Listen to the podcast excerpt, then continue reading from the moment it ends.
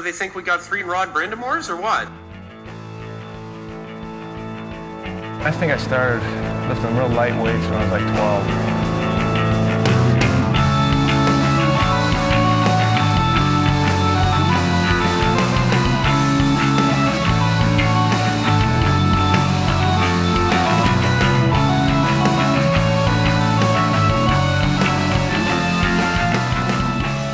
Now listening to the Rod the Podcast with your hosts, Jordan Betts and Mike Menn.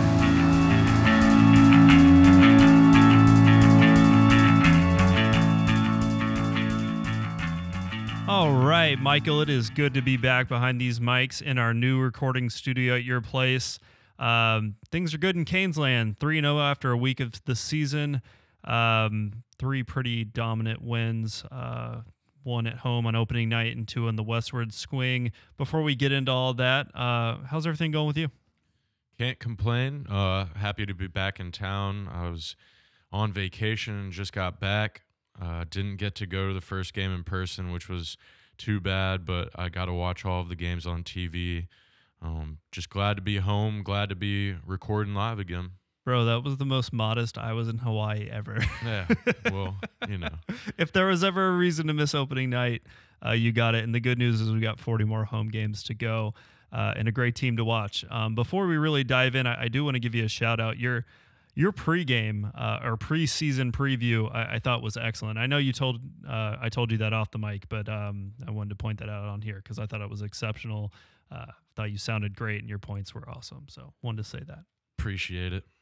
All right, now that we're uh, done loving each other up, um, um, getting into the three games Carolina has played this year. Obviously, opening up at home versus Columbus, a, a revamped uh, Colum- Columbus Blue Jackets squad that brought in uh, Johnny Gaudreau and others this offseason that, you know, probably isn't a playoff contender, but is looking to make the jump into being more competitive.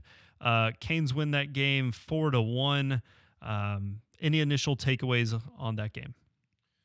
Um, you know, first games are always rusty games for everybody involved. I think Laine getting hurt in that game was a big factor because he was certainly asserting himself offensively early on.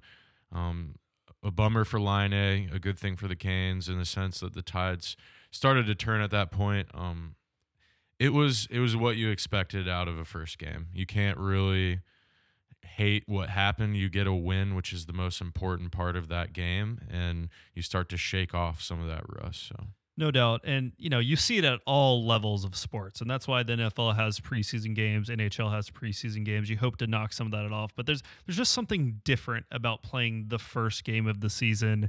You know, first game with a full arena and, you know, little things are just going to go wrong, not just on the ice, but in the arena and, you know, finding the cadence of being back in a game rhythm. There was a little bit of that uh, on opening night, uh, but terrific crowd. Uh, to your point, the Laine injury was kind of a you know fulcrum type turning point uh, in the contest. For me, it was all Canes after the disallowed goal for offsides, and really resulted in a what ended up being a third period that was a completely dominant effort. That you know really at the eight minute mark, that game was over, and uh, Columbus was pretty hapless and just chasing it at that point. Uh, I thought that was the period where Carolina really asserted its dominance as a you know far superior team. Yeah, I would agree with that. I think they've definitely grown into every game this season. I think Rod will probably want it to start a little earlier in the future. Um, I think, but I, like I said, for a first game, really good first game. Uh, so you couldn't ask for much more. We were kind of lucky to have a couple easy games that I would I would consider them easy games to start the season. Right, and the, rest of this West Coast swing, as we start to talk about, will not be as uh, straightforward as it's been thus far. But you know, it's kind of been interesting, and we've touched on this in the past, but to see this Carolina Hurricanes team and these core of group group of guys kind of progress from up and comers to now an established Stanley Cup contender, uh, a team that all major outlets had, you know, it was either Colorado or Carolina as your 1A, 1B as the Stanley Cup favorites heading into this year. Um, but to me, that shows up early in the season as having the ability to build into games. You know, you don't have to always get off on the right foot. This is a team really over the past year plus that maybe hasn't gotten off to hot starts in games. Maybe we'd like to see them too. We'd like to see them maybe not have to build games as much, but having the ability to you know, not grab the game from the get and to still come out on the right side of the ledger in the end really shows the quality of the product that we have on the ice right now. Yeah, absolutely. Uh, the team is the team is built to win in whatever way they need to win, and that's kind of an easy thing to say, right? When you have a championship caliber team, but they're not one dimensional. They can win it through the forecheck and grinding. They can win it through a defensive goaltending effort. They can win it by purely outscoring you. So this team is built to win in any way possible. Um, special teams, the PK looks like it'll be what we've come to expect the last several years. And I think the power play is going to get even better throughout the season as that chemistry starts to build up. And we'll see what happens when that power play adds a dynamic scorer like Max Pacioretty in the future as well. Right. I think that's the fun part here is they're doing all this without patches so far. But I think the most important point that you just made was being able to win in a multitude of different ways. And look back to the team that's been the most dominant in the recent, you know, little brief era here in hockey, the, the Tampa Bay Lightning, a team that, similar to Carolina, came up as like a high skill, up and coming team that kind of got this reputation that maybe they weren't ever going to break through. And I don't think Carolina has reached the peaks that that group has to this point, and I think there's another step before they do that. But it's similar to the fact that that team learned to win in a bunch of different ways, and now I feel like for the first time, especially once Pacioretty returns, they have the ability to do that, and that's how you have to be to win a cup. Yeah, absolutely. It's it's encouraging to see the groundwork that was laid start to bear fruit in the sense that the game that they're playing is is championship caliber. Like I mentioned before, you're seeing a lot of young guys that have been giving opportunity.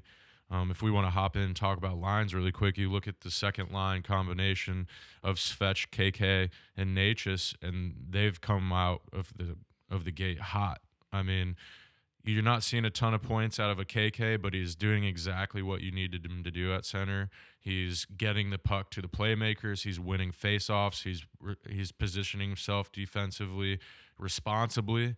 Um, he's he's playing an all around game. He's not slowing them down, which I think was the biggest concern we Right. had. That And mhm. it's letting Svech and Necas really blossom. I mean, I'm really happy for Necas the way he started with kind of the contract and all the dispute and all that and how things may have went for him on the ice. I'm really happy with the focus and drive he's shown to start the season. no season. doubt. And, and Martin Necas was probably the Canes' best forward through two games this year, and, and it's and it's early. But to go back to KK, I think the concern for me was, and you once again have hit the nail right on the head, is I don't really care about the point production. My concern was that I didn't want him to. I didn't want to watch and feel like he was maybe bringing his line mates down. And, and to this point, that certainly hasn't been the case. As Necas and Svech are your two leading scorers right now. Um, so that's been a really dynamic line. Um, that's going to get a lot of really good matchups, especially at home. So, um, very pleased to see that so far. I think if you look at what has been the, the top line with Aho, Turbo, and Jarvis, um, would like to see Turbo get it going a little bit. But otherwise, I mean, I've I have no concerns about those guys. Absolutely. I mean, you see uh, Turbo's off season consists of having a good time mostly. You're not. it's not a guy you would expect right now to be playing his best hockey, and I'm all right with that. I think I've said that in the past. I'm all right with the team building their game and individual players building their game throughout the season. So it, it's not going to hurt you if Turbo is playing bad at the beginning of the season. It's going to hurt you if he's playing bad at the end when Right. it comes playoff time. You know So- the with where the team is at, he kind of has the luxury to approach his offseason like that. And my concern when you don't really attack the offseason is that early season injuries. So as long as he avoids like a soft tissue or a thing from like a conditioning standpoint, uh, by this point I'm sure he's in shape. But showing up to camp, you know, you maybe expect a little bit more. Um, yeah, he's going to build into it. You know, conversely, you always have Svech who gets off to dominant starts to seasons. And so, yeah, feeling really exceptional. Three goals, five points in three games. Uh, as we it's hard to say make the jump because he is obviously a very established player and considered one of the top power forward wingers in the league. But we want him to take that superstar step. And so while I'm very pleased that he's gotten off this great three game start, I he I just want to see him sustain it over the year. I mean, and that's that's the big thing here is he really should be in that point per game range this season. Um, he needs to break through that you know low or high 60s, low 70s ish uh, threshold because uh, he has the ability to do it, and I think now he has the line mates to do it.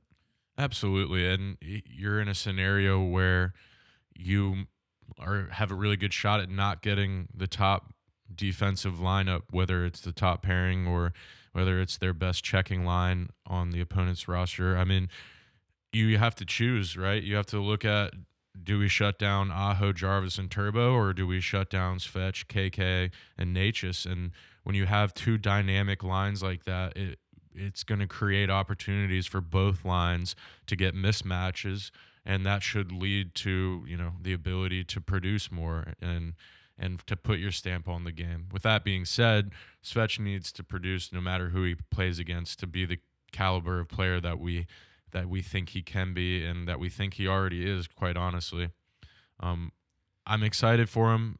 He's not lacking confidence.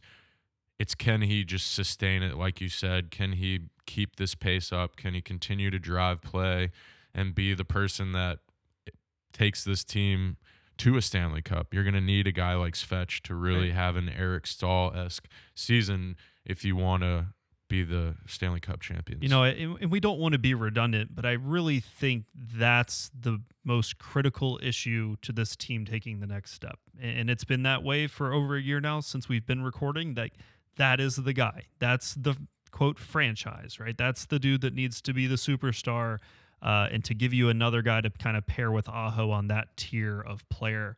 Um, but he's the one that has the upside to really carry a team. We'll see if he can do it. Uh, earlier returns are great, but huge caveat, they usually are. So uh, hopefully, as he's matured, he's not going to battle, um, which I would call like intermittent lack of confidence issues and uh, on the other side, his line mate Martin Necas, you know, maybe without the contract issues hanging over him, I think that's freed him up a little bit. Overall, that's been a really dynamic line. Uh, moving down the lineup, uh, we've seen a lot of Staal, Fast, and Stastny. You know, not a ton of point production. Not that I think we anticipate a ton of point production, but it, as expected, kind of a shutdown line. They're hard to play against. They're heavy.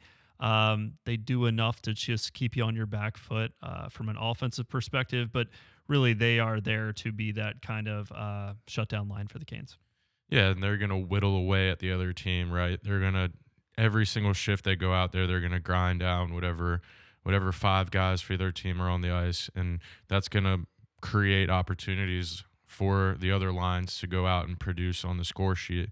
Um, and when you can do that consistently, when you have lines that are pinning you into your defensive zone like the first two lines can and then when you have a line like the Staal line that will forecheck you and battle and not give you an inch out on the ice you just become a harder and harder team to play. And i mean we go down to the fourth line and you've got the four guys that have played um, due to the unfortunate injury for Kase with with the concussion. Um, you know Noesen steps in doesn't look out of place at all we've all talked about the surprise of Drury not making the roster. We thought that he was basically a shoe in for that. And that's going to push a guy like Martinook because, you know, it's it's being spoken about. People are aware. You've got to elevate your game. And if Kase is able to return, which we hope he will, we know he has had a history of concussions, but if he's able to return, there's going to be a lot of pressure to keep a guy like Noesen out of the lineup to not give a guy like Drury or Jamieson Rees an opportunity from Chicago. So that's we've talked about it a million times. If you want to be a top level team, you have to have that competition throughout the roster, and I think it's the the best we've had that I can remember, without question. And you know, in macro big picture, it it's a probably a good thing Drury doesn't make this team. You know, it it it shows where the roster is at, and Maybe does he potentially offer a little bit more upside down the road? Yes, but they don't have to rush him in there now. They have the luxury of having a Derek Stepan or Jordan Martinook, et cetera, et cetera. Um, Marty's been good early, and I, I know this podcast has kind of come known as a little bit of a Jordan Martinook hater type podcast, uh, if there is such a thing. But, um, you know, I, I think the writing was kind of on the wall a little bit. Granted, I don't think the team puts him th- on waivers if they don't think he's going to pass through. Absolutely. But that's kind of where we're at right now. And for him to come out two points in, in the first three games, that fourth line's been exceptional uh, with or without Kase. So, um, yeah, I, I, think overall early returns on the forward group, um, very, very pleased. Yeah, and all without Pacioretty, like we mentioned earlier. The, this lineup gets even deeper when a guy like that returns. And I mean that's and a Drury. I mean Drury factors Yeah, in this too. He will absolutely. play here this year. So absolutely. um, it's an exciting time, and they've never had this much, as you said, depth. And I also think you'd agree this much oomph too. There's so much Yeah. punch and juice up top. Um, they, they've kind of been overwhelming early. Edmonton will be a different test tomorrow night, but uh, thus far, very pleased. Let's move to the back end. Um, I think kind of what you'd expect out of Slavin and Burns. Uh, Burns was very noticeable um, throughout the Columbus game. Didn't show up on the score sheet, but was very noticeable. Uh, gets his first point as a Hurricane on the West Coast swing. I- think there's another gear for him. I think he's kind of settling into this role of, you know, not having to play 20, 26 minutes a night, not being challenged as much on the defensive end, getting to play with Jacob Slavin. I think the offense is going to come, but I've seen kind of what I've wanted to see to this point as far as like him being an active participant, being a big body, having a big shot. Um, geez, he, he fires the puck in a like quantity wise, like Dougie Hamilton. I think his shot's probably a little bigger, um, albeit probably not as effective. We'll see. We'll, we're going to find out. Absolutely. I think and with Burns, you don't expect him to immediately step into the lineup and and be at his highest potential. You know, he's been in one place for a long, long time, that being San Jose. He's in a, a new city, so he's adapting there. He's on a new team with new players, new coaching staff, et cetera, et cetera. New time zone. I mean, all these little like you got to give him time. He's a player who I want to see how he plays in January to really make an analysis. But he seems like the perfect fit. He and Slavin are going to play really well together. It's hard not to play well with Slavin. And as he kind of settles in and finds his spots, whether it's on the power play or pinching offensively, whatever it may be, he's going to fit really well in Rod's system. And I, I think we can expect top defenseman production from him. So, Totally. He, he feels like a Rod Brind'Amour Carolina Hurricane. yeah. And has clearly embraced the area. Teammates seem to really, you know, gravitate towards him. Um, super pleased with what I've seen so far, and I think the best is yet to come still as he settles in. To your point, uh, nothing really to say about Jacob Slavin. Um, the guy is exceptional, uh, the ultimate eraser. Um, still probably the most underappreciated player in the league, and was listening to the Adam Gold podcast uh, probably about a week ago now, and he had Tom Dundon on there, and Tom Dundon's like, that guy's never playing anywhere else. And I'm like, duh, of course. So Yeah. good to And- always hear that. Uh, sounds like Tom Dundon, quick aside, sounds like Tom Dundon is not super concerned about that. You know, we keep talking about that two year period with a bunch of core guys coming up. Those guys are Carolina Hurricanes, as he says. So we expect to see the majority of those guys play their full careers here, at least get extended uh, one more time. Yeah, absolutely. And going back to Slavin, I just don't like that guy isn't the kind of guy that's going to nickel and dime you at the end as well. You give him a fair offer. I don't think there's going to be a whole lot of back and forth. I would envision that deal being one that gets done quickly. Um, I think he, out of all the players, is one that really likes Carolina as a home. And I think that's going to be one of those instances where it's a guy that wants to stay because he wants to be in Carolina. And I think that's a pretty big deal. And it's not something we had a lot of in the past. Yeah, We- and it kind of works out well that most of those guys are coming up in two years, and he's coming up in three. Yeah. So they'll have a really good idea of you know where it, what the team has to even offer, and it's like that's the guy you want to be sitting there because you feel like it. To your point, would be easier to reach you know a, a consensus uh, good mark for both him and the team as you're trying to consummate a deal.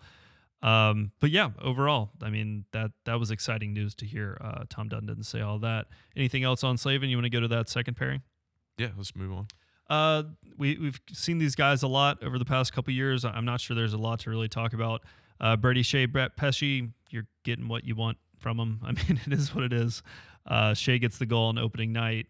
Um, he tends to score in bunches, although he doesn't score a ton. Um, so let, us see if he can keep that going and maybe get one in Edmonton tomorrow night. But I think Pesce's been super solid as well. Yeah, I mean, it's the it's the chemistry combination, right? They've been together forever.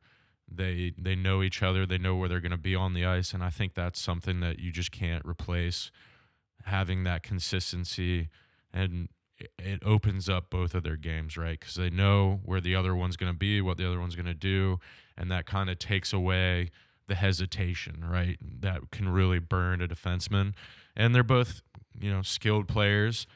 Like you said, I mean, we've seen Pesce running a power play occasionally when Coghlan's been out of the lineup, and we've seen Skjei contribute already on the score sheet. So that pairing is as advertised one of the better second pairings, I think, in the NHL. So third pairing, kind of last, uh, well, obviously the last D pairing we're going to talk about. But opening night, you saw uh, Calvin DeHaan, former Carolina Hurricane, who was returned uh, to the Triangle, paired with uh, Jalen Chatfield. Um, DeHaan played the first two games and then was subbed out uh, last game for Dylan Coghlan. Uh, I think DeHaan's been fine. He is what he is. He's a stay-at-home guy. Um, I think Jalen Chatfield's pretty noticeable all the time, yeah. and uh, is going to make mistakes. Uh, I think has the skating ability to kind of make up for things, which is huge.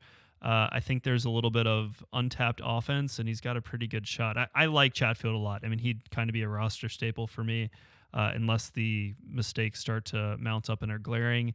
Um, Coghlan, I think the concern is what the skating, but he does have a big shot. Um, I think you'll kind of see a rotation between him and DeHaan and maybe Ethan Bear on occasion. But uh, any thoughts on that bottom pair? Yeah, like you said, I mean, it's been really nice to see Chatfield have his opportunity in the NHL with the Canes. Um, I would imagine he'll be the most consistent player in that bottom pairing. Like you said, I think we can expect a rotation of DeHaan and um, Coghlan for sure. We'll see what happens with Bear. I still think that the team has to be trying to trade him. Um, so I don't, I, I don't know. We'll see what happens with that. But really pleased, like you said, with Chatfield, he's been super noticeable. Um, when he makes his mistakes, he usually makes up for them right away, which is a big deal. And then he's not afraid to get physical. He's not afraid to stand up for his teammates. You know, he he kind of replaces a little bit of that DeAngelo gritty presence minus the psychosis because DeAngelo would occasionally take that ridiculous penalty that just makes you shake your head, like throwing a stick or whatever it may be. But he he has He'd that. Never do edge. that in a playoff game, though, right? No, never. Okay. Who would do that? So he replaces a little bit of that edge. I think Burns obviously has For shown sure. he has that edge too. So I think it's a tougher defense um, than we've had in the past, and it's it's exciting to have these guys work out who have you know come to the organization paid their dues, right? Worked up the ladder, and here they are. So really excited for Chatfield. Um, I think he should have a pretty good season. It's always great to see guys, um, you know, earn this, and, and it shows progress isn't linear. Like this isn't a guy that when he was drafted, or actually he was undrafted, right? Um, that worked his way up, biding his time to have opportunities, and just kept proving it at every step of the way. But it wasn't always pretty, and now he's here and it's kind of emerged as kind of a staple. Um, yeah, we can talk about Ethan Bear on another pod. I kind of going to reserve judgment. I, am probably of the opinion that you shared that he is very much on the block. They'd like to move him, and more importantly, that cap savings. Uh, let's talk goalies. I mean, giving up one goal per game, I think both guys have been excellent. Um, Freddie Andersen getting the start in game one versus Columbus and game three at Seattle. Uh, both guys have been really good. Haven't been tested a ton, but they've made timely saves, uh, especially that uh, flurry at the end of the San Jose game with Raanta. But overall, this is the tandem you want. You saw it last year when they won the Jennings Trophy. Like these guys can get it done. It's mostly about staying healthy. Absolutely. I think that's the big key, right? Is these two guys stay healthy, you should be in a really good shape in net. Um, you still got Kochetkov in the yeah, in and the I think that's AHL. important though. We didn't know we had that coming into sure. it. and he's going to play at some point. But uh, once again, organizational depth is so critical to where this team is now. Um, and it's nice to see that depth, what they've ha- which they've had for a few years, now finally paired with like cup winning upside, in my opinion. Agreed. Yeah. Um, goalies are pretty easy right now. I don't think we really have to go Yeah, to. not you, much You guys say. know the deal. Um, let's quickly go through uh, the San Jose game and the Seattle game. Um, Canes win two one. Late goal by Sebastian Aho. I fell asleep at the beginning of the third period because it was like what 1.30 in the morning. Uh, but you were in Hawaii, so how'd the end of that game go? Yeah, I mean, it was they they put their their head down, right? It was they weren't getting the puck bounces they wanted, um, but they battled it out. They played that championship hockey where you you make yourself tough to beat, and you're gonna usually end up with a chance to win the game, and then you need your star players to win the game, and that was the case. So you're happy with the effort. It's another one of those early games. You're watching players shake the rust off. All you really want is to get a healthy 60 out of the team and a W, and that's what they ended up doing. Oh, question. And you know, moving to the Seattle game, a place that you went to last year. I need, I still need to get to Climate Pledge Arena, but um, that was kind of a clinical outing, a, a really mismatch. And I think Seattle's probably a little better this year, but really a mismatch in talent. Um, that second line showed up, um, and as did the power play. The power play was probably the difference. Um, I think the notable change is getting Nate, uh, Necas and Svetch on there. And if Svetch is going to be that guy, he has to get power play one time. And I'm a little, I, I texted to you after the first game when they had Kase on there, and then it was uh, uh, Noesen uh, afterwards in the past two games. I assume that's a right left matchup thing. I mean, it's got to be they want to have a more balanced power play. Um, but Svetch looked great the other night uh, on that top unit and really kind of made it go. Yeah, I agree. I think we've all seen kind of the tweaks and stuff Rod does with his power play, whether we've agreed with it or not over time. I think that's probably one of the biggest gripes we've had in the past Yep. is with the power play management. I'm curious to see how things go throughout the season. The big key is right when Max Pacioretty returns, he's going to be on one of the two units. Knowing Rod, he's not going to get thrown on the first unit right away, but I think you brought him in to kind of be the finisher uh, in, in in on the power play and at one point I think it's a huge part of why they brought him in. I think he'll deliver a little bit of 5 on 5 offenses as well. So I'm curious to see how things shake out come next year as the season progresses as Burns settles in to his role and as Max Pacioretty returns. It should make for an entertaining power play. Yeah, when we were texting about opening night, I really think you made. I'm not really you made the point that um, you thought the reason they had an extra right-handed shot in there was to kind of get everyone in that unit used to playing with a third right shot on the power play, um, which, as you alluded to, will eventually be Max Pacioretty, which will be huge uh, and takes this unit to a whole nother level. Um, I'm gonna say that's the reason because I have no other justification why um, any of those fourth liners are, are getting power play one time, uh, especially at the expense of a, a Svetch or at this point a Turbo. Um, but overall, very pleased. Hard to complain when you don't. Well, when you go to uh, or go into a road building and, and house some 151, uh, as I mentioned, very clinical.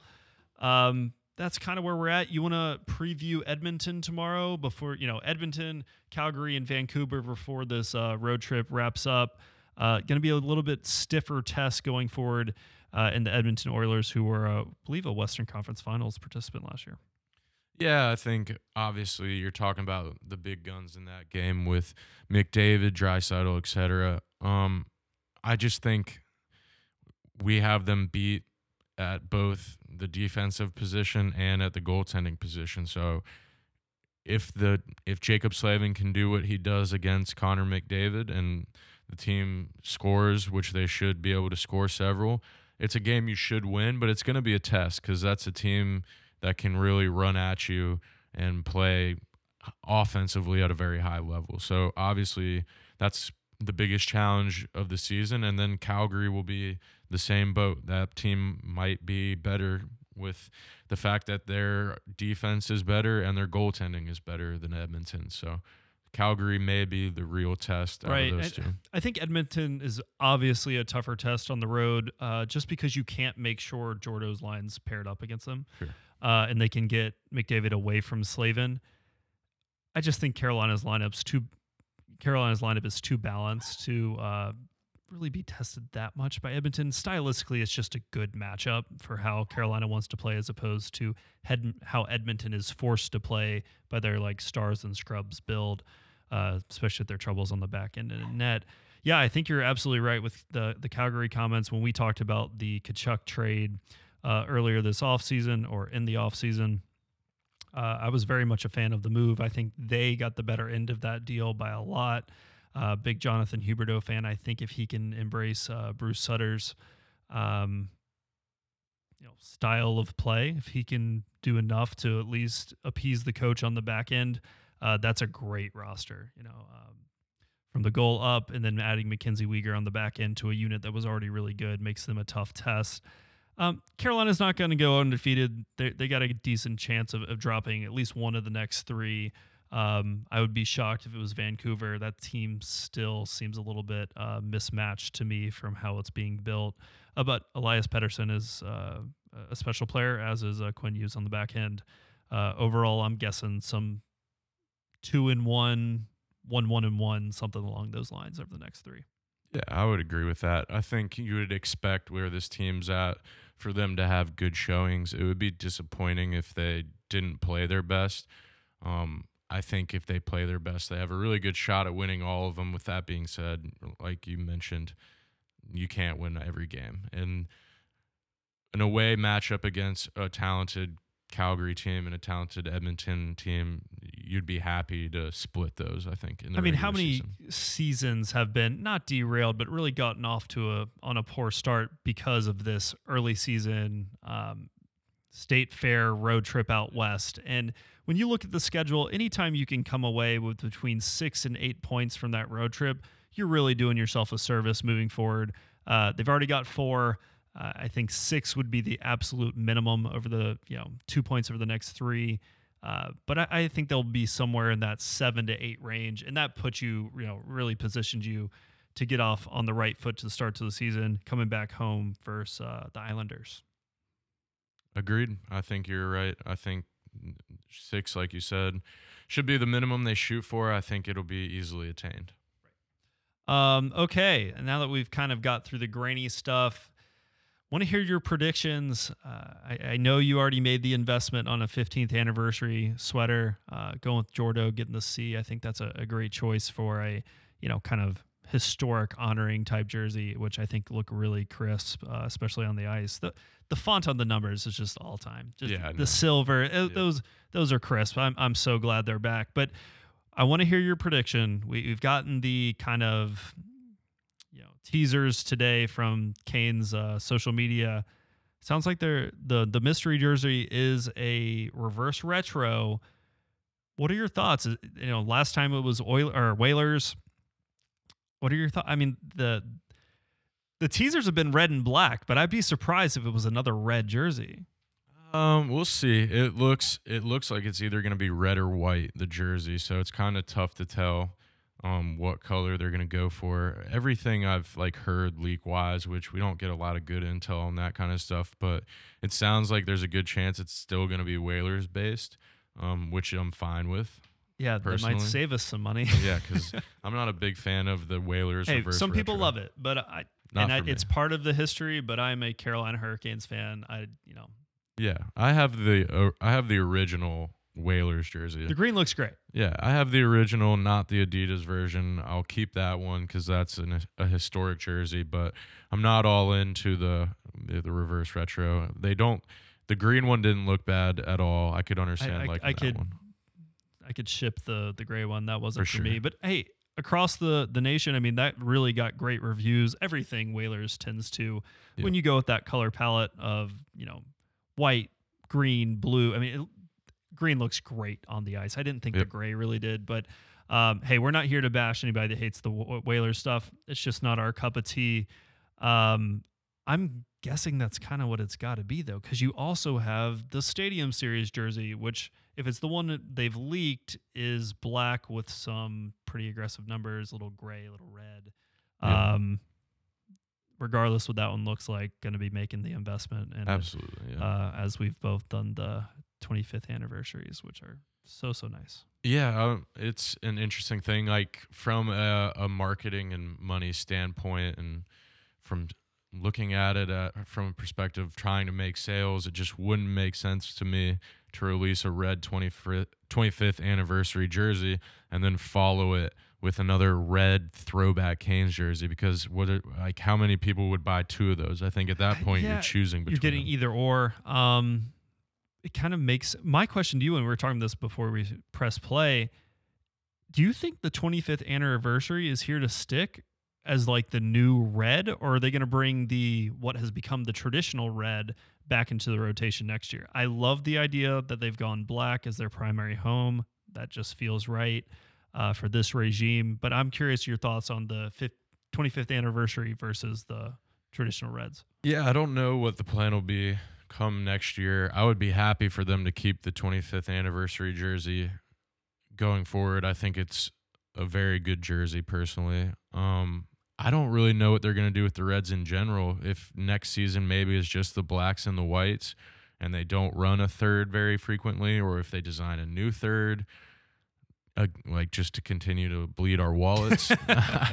I'm not really sure what what the thought process is for that, but I know that Adidas contract is coming up soon. I don't know exactly the year. I think next year might be the last year, and then we're gonna get a whole nother set of jerseys anyways. So I mean, for a franchise, and there's a lot of things that are so drastically different, 100 and you know 180 degree different difference from the prior regime. But man, th- this uh, group, uh, leadership group, ownership group under Tom Dundon, they know how to turn it out and make a make some coin because these uh, all the jerseys this group has put out have been excellent, um, very high selling jerseys, and just in time for Adidas to you know have moved on. We'll got to spend more money.